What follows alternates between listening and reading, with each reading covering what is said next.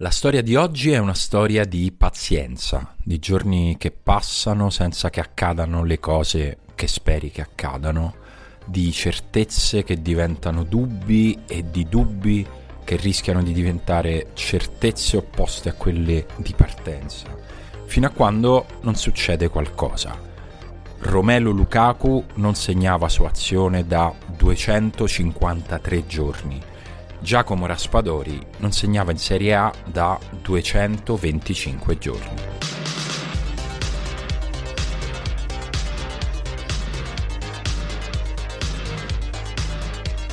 È lunedì 24 aprile, io sono Simone Conte, bentornati a Ultimi Fuochi, il daily podcast di Fenomeno. Grazie per l'accoglienza che ci avete riservato nella prima settimana di vita di questo podcast. Siete in tanti, siamo contenti. Se continuate a spargere la voce, siamo ancora più contenti. Se siete d'accordo, io vi servirei un gustoso fritto misto del lunedì mattina perché sono successe un sacco di cose nel weekend e vorrei segnalarvene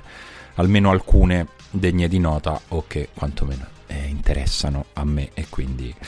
ve le beccate anche voi. In Galles si è giocata una partita importantissima e seguitissima da chi ha già seguito una serie TV, altrimenti totalmente ignorata da tutti gli altri. La serie TV si chiama Welcome to Wrexham e racconta la storia di un club gallese, appunto di quinta categoria, che viene acquistato da eh, due attori di Hollywood, Ryan Reynolds e Rob McElhenney, e ve la consiglio. Um, sabato il Wrexham ha vinto il suo campionato, è stato promosso in un clima di delirio collettivo gioioso di una mm, cittadina operaia gallese che dopo decenni di torpore si è trovata ad essere al centro del mondo. È una bella storia, eh,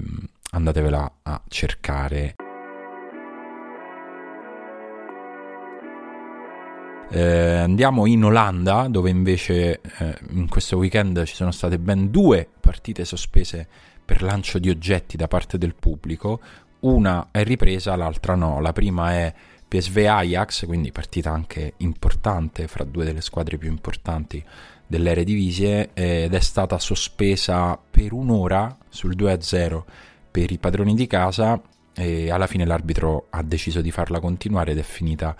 3-0. L'altro caso con conseguenze potenzialmente più gravi è avvenuto in Groningen Neck, partita tesissima tra l'altro per la squadra di casa che è a caccia di punti mh, mm, per salvarsi in modo abbastanza disperato e nella quale un tifoso illuminato ha tirato un bicchiere di birra ad un guardaline, ovviamente tutti fuori dal campo immediatamente, partita interrotta e discreto terrore per il Groningen di una sconfitta a tavolino che avrebbe significato di fatto a quel punto retrocessione certa. Eh, e poi è arrivata la decisione della federazione olandese, la partita riprenderà dal ventesimo minuto domani e si giocherà a porte chiuse, ma incredibilmente non sarà l'unica partita che domani in Olanda si giocherà a porte chiuse dopo un'interruzione perché una decina di giorni fa anche Nac Breda Willem II era stata sospesa per lancio di qualsiasi cosa, prima fuochi d'artificio, poi oggetti, bicchieri, tantissimi bicchieri. E, ehm, dopo lunghe concertazioni è stata fissata in domani la data del recupero. E ragazzi, amici olandesi, non lo so, mettete delle reti, fate qualcosa. Noi abbiamo un sacco di problemi, ma voi ne avete uno, mi sembra molto specifico. In Premier League il Newcastle ha fatto tanto male al Tottenham in quella che più che una partita di calcio è sembrato un pestaggio da bulli delle scuole medie. È finita 6 a 1, ma per come era iniziata è andata anche bene, visto che il risultato era 5 a 0 dopo 21 minuti. Um, partita umiliante, punti pesantissimi in chiave Champions per il Newcastle che fa un altro passo verso la qualificazione e anche per la squadra di Stellini che invece ora dovrà fare un mezzo miracolo per rientrare in corsa. Eh, sempre dall'Inghilterra recuperatevi il gol di Pablo Fornalsi in Barnemouth West Ham, non ve lo spoilerò, gustatevelo.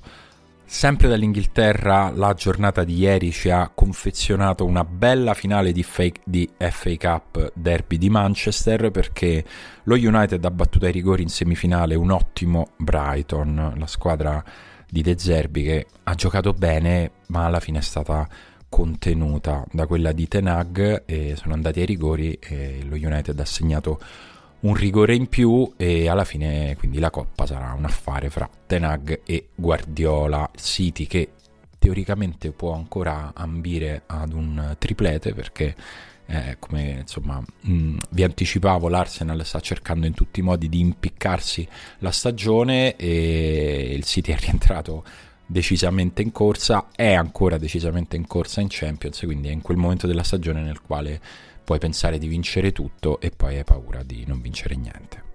Va bene, basta fritto misto, se no tra un po' si mangia tutta la puntata, che invece volevo dedicare a quei due ragazzi di cui vi dicevo in apertura. Lukaku ha appena vissuto probabilmente la migliore settimana da quando è tornato in Serie A perché nel giro di pochi giorni ha ottenuto due risultati importanti. Il primo fuori dal campo è che il sistema calcio italiano ha messo, direi, l'empatia e il rispetto per gli esseri umani davanti all'applicazione decontestualizzata delle regole e per decisione del presidente federale Gravina ha cancellato la squalifica rimediata dall'attaccante nella gara d'andata di Coppa Italia allo Juventus Stadium, sappiamo ormai tutti bene in quale contesto.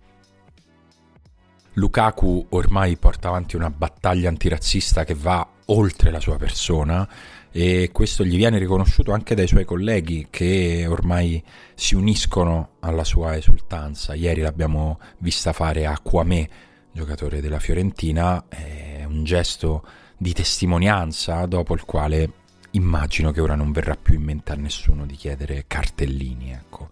Ma insomma, oltre a questo, Lukaku ieri ha fatto Lukaku, ha fatto nella partita dell'Inter contro l'Empoli. A Empoli Lukaku ha fatto due gol, ha fatto un assist tra l'altro per Lautaro, ha, ha giocato una partita vera, piena e soprattutto un gol, il secondo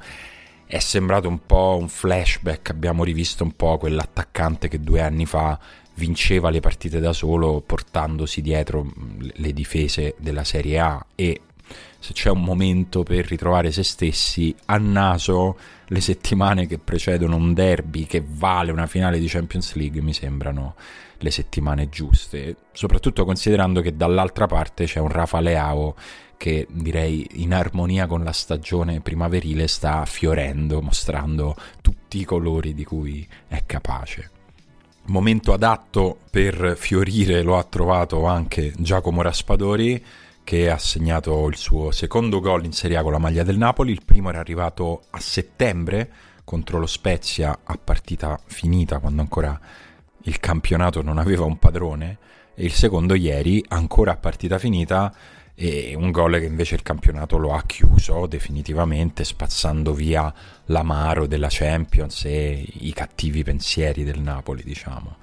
La Juve non avrebbe rubato niente con un pareggio e anzi aveva anche segnato il gol della vittoria, poi annullato mm, giustamente dal VAR. E alla fine la squadra di Allegri l'ha persa giocando con coraggio, cioè provando a vincerla, portando sugli esterni fino alla fine, eh, distraendosi per stessa ammissione di Allegri un po' troppo nel chiedere un rigore che esisteva solo nelle lamentele di quadrado e lasciando scoperta esattamente la posizione eh, dalla quale Raspadori ha trovato il tiro al volo che poi si è infilato sotto le gambe di Scesni, un po' anche sfortunato.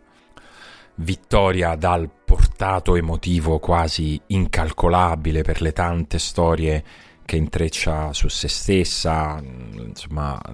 tanti hanno citato il gol a partita quasi finita di Koulibaly quando il Napoli con Sarri aveva sfiorato lo scudetto e poi lo aveva buttato via sostanzialmente nella partita contro, contro la Fiorentina di tanti, anni, di tanti, anni, fa, ma insomma anche la sola storia del match winner di Raspadori una stagione da riserva di fatto vissuta senza mai lamentarsi, poi si fa male Osimen, sarebbe l'occasione per eh, prendersi il posto, per giocare partite importanti, invece si fa male anche lui. E alla fine si fa trovare pronto quando, quando tocca a lui, tra l'altro su assist di un altro che in quasi tutte le altre squadre sarebbe un titolare, invece parte quasi sempre dalla panchina come Elmas. È un po' il gol dei dodicesimi uomini, di quelli che subentrano. E a mio avviso un'ulteriore medaglia sul petto di Spalletti, troppo spesso dipinto come un mezzo squilibrato che fa esplodere i gruppi e che invece a Napoli ha saputo dosare gli stimoli nervosi e quelli più armoniosi nella costruzione di un gruppo sano che lo ha ripagato con una lealtà assoluta. Dopo la partita Spalletti, stanco e felice, ha provato a tenere il ruolo del papà giudizioso dicendo eh non è ancora finita, non è ancora ora di stappare e stavolta però non l'ha ascoltato nessuno perché Napoli è scesa in piazza, la festa che ribolliva da settimane è parzialmente esplosa, la squadra che è arrivata alle due e mezza di notte all'aeroporto di Capodichino è stata accolta da tantissimi tifosi, scortata da due ali di folla, i giocatori si sono affacciati dal tetto, Osimen ha fatto una diretta in Instagram e insomma si sono goduti una prima notte di una festa che è appena iniziata. Stasera si gioca Atalanta-Roma, gli abbonati dell'ultimo uomo circa 45 minuti dopo la fine della partita potranno ascoltare il podcast Che partita hai visto con i commenti a caldo appunto della redazione dell'ultimo uomo. Noi ci sentiamo domani. Ciao!